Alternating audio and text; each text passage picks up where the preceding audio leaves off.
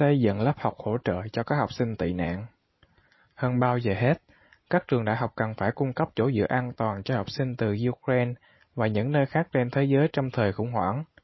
Rima Gushan Lòng trắc ẩn là phẩm chất của một nhà giáo dục tử tế, nhưng với tình trạng khủng hoảng đang diễn ra trên thế giới, hơn bao giờ hết, những nhà giáo dục cần tập trung vào lòng trắc ẩn và lòng tốt. Tôi là giáo sư với 20 năm kinh nghiệm làm việc cùng với các sinh viên với nhiều xuất thân khác nhau, từ Eritrea, Afghanistan, Nga, Yemen, Iraq, Iran và hiện tại là Ukraine. Sau khi xem thời sự, tôi không thể nào quên được hình ảnh một cậu bé người Ukraine trông rất hạnh phúc ôm trên mình búp bê Superman. Người đưa tin hỏi bố cậu đang nơi nào. Cậu nhìn lên người đưa tin với vẻ tự hào và nói, bố cháu là Superman, ông ấy đã ở lại Ukraine đến người Nga để chúng con có thể về nhà. Bi kịch mà cậu bé phải trải qua thật không thể tưởng tượng nổi. Với tư cách là một người mẹ, tôi chỉ mới bắt đầu mường tượng cái cảm giác phải giải thích một vụ nổ bom diễn ra ngay bên ngoài cửa sổ, hoặc tại sao bố cậu không thể có mặt trong một thời gian. Chưa kể là cậu có thể sẽ không nhìn thấy lại khung cảnh và ngôi nhà, quốc gia, quê hương của cậu như lúc trước. Là những giáo viên, chúng tôi có vai trò rất quan trọng trong việc tạo điều kiện cho các học sinh có được tâm lý ổn định. Vai trò này ngày càng được chú trọng khi học sinh chúng tôi đến từ những nơi có tình hình giống như những gì đang xảy ra ở Ukraine. Nghiên cứu về giáo dục tị nạn nhấn mạnh tầm quan trọng của các tổ chức thể chế giáo dục trong việc cung cấp nơi chốn an toàn và chỗ dựa cho học sinh. Trong một bài luận đăng trên tạp chí nghiên cứu giáo dục Anh Quốc, hai nhà nghiên cứu giáo dục tị nạn nổi tiếng, Jonah McTire và Sinica Nihos, nhắc đến bình luận của Ravi Kohli khi ông nói giáo dục là sự trở lại của cuộc sống thường nhật. Trong bài luận trên, họ có trích Maria Hayward với câu nói cô ấy cảm thấy trường học là nơi an toàn, có thể mang đến không gian chữa lành. Một bài luận của Christine Massing, phó giáo sư ở Đại học Regina, trên tờ góc nhìn quốc tế về giáo dục có bao gồm các bài viết nghiên cứu về những chiến lược có ích cho giáo dục tị nạn. Cung cấp không gian an toàn Công việc của tôi khi là một giáo viên của các học sinh tị nạn là đảm bảo cung cấp được không gian an toàn cho các học sinh thể hiện bản thân, bất kể những câu chuyện của họ. Tôi giao các bài tập để mọi người có cơ hội viết về bản thân nếu họ thích. Thành tố lớn nhất và quan trọng nhất là niềm tin. Điều này cho phép học sinh giải phóng cảm xúc khi các em thuật lại những sự kiện đau thương xảy ra trong cuộc đời.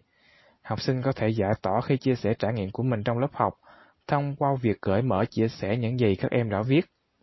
Các em đã chia sẻ về việc chúng đã trốn thoát khỏi quốc gia của mình thế nào, thuật lại các tuyến đường nguy hiểm và cách chúng tới được Mỹ. Trong quá trình đó, có vài người đã phải mất đi người thân.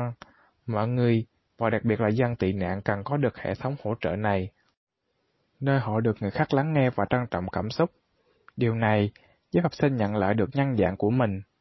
Sau những bài viết và thảo luận trên lớp, các học sinh thường gặp tôi sau giờ học để chia sẻ những điều tôi không thể chia sẻ hết trong lớp.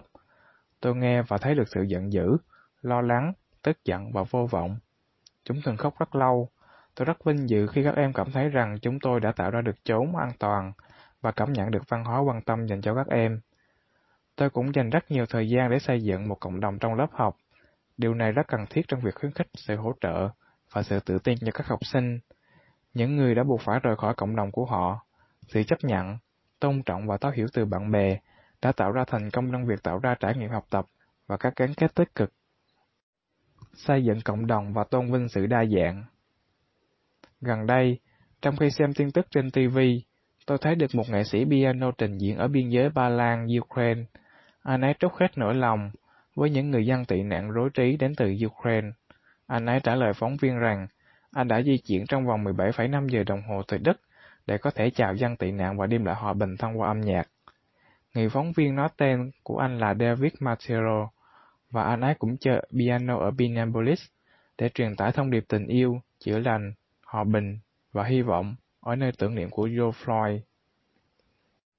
Tôi cố đem lại sự bình an và chấp nhận vào lớp học tiếng Anh bằng cách kết hợp việc học với những trải nghiệm trước đó của học sinh. Tôi đã lên kế hoạch cho các buổi học, nơi học sinh có thể học các điệu nhảy trên thế giới. Điều này khuyến khích chúng tôi nói về văn hóa và tại sao văn hóa nhảy lại quan trọng. Tôi thấy nhảy có thể dùng làm phương tiện để khơi gợi cảm xúc ở học sinh và cũng là phương tiện tạo gắn kết các học sinh trong lớp. Nhiều học sinh hoài niệm viết về cách họ từng làm một phần trong màn trình diễn ở trường, khi họ còn học ở đất nước của mình.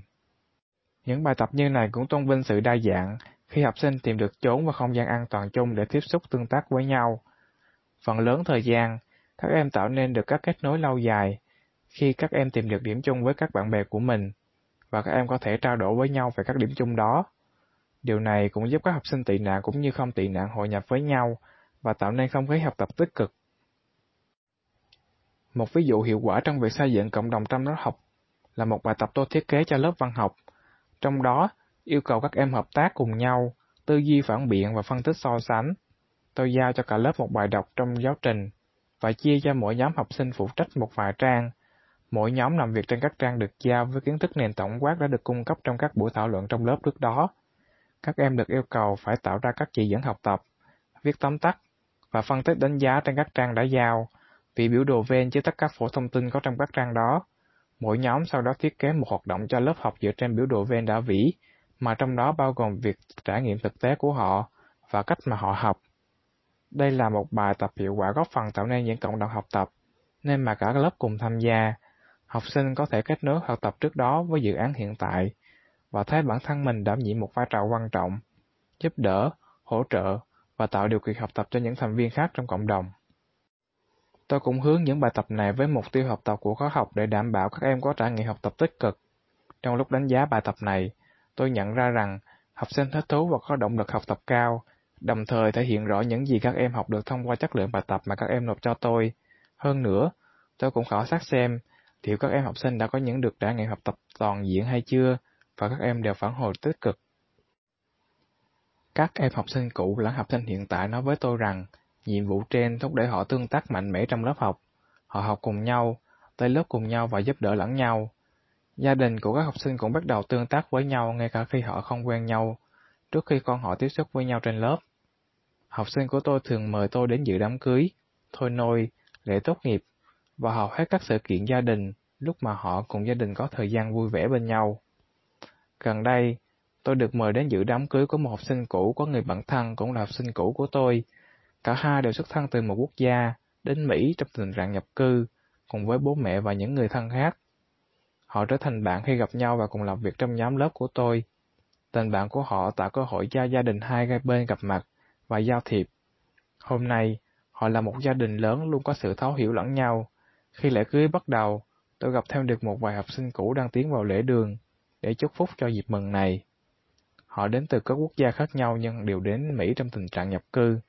Đây chính là chính xác hệ thống hỗ trợ mà họ cần. Cung cấp chốn an toàn, tạo không gian an toàn cho tất cả mọi người thảo luận cởi mở, xây dựng cộng đồng và tôn vinh sự đa dạng, thì giúp chúng ta đối mặt với những khủng hoảng toàn cầu đang ảnh hưởng đến thế giới của chúng ta hôm nay. Đặc biệt, nó sẽ giúp các học sinh đã bị ép phải rời khỏi cộng đồng của họ, học cách đối phó và tiếp tục sống, và tất cả đều bắt nguồn từ trong lớp học.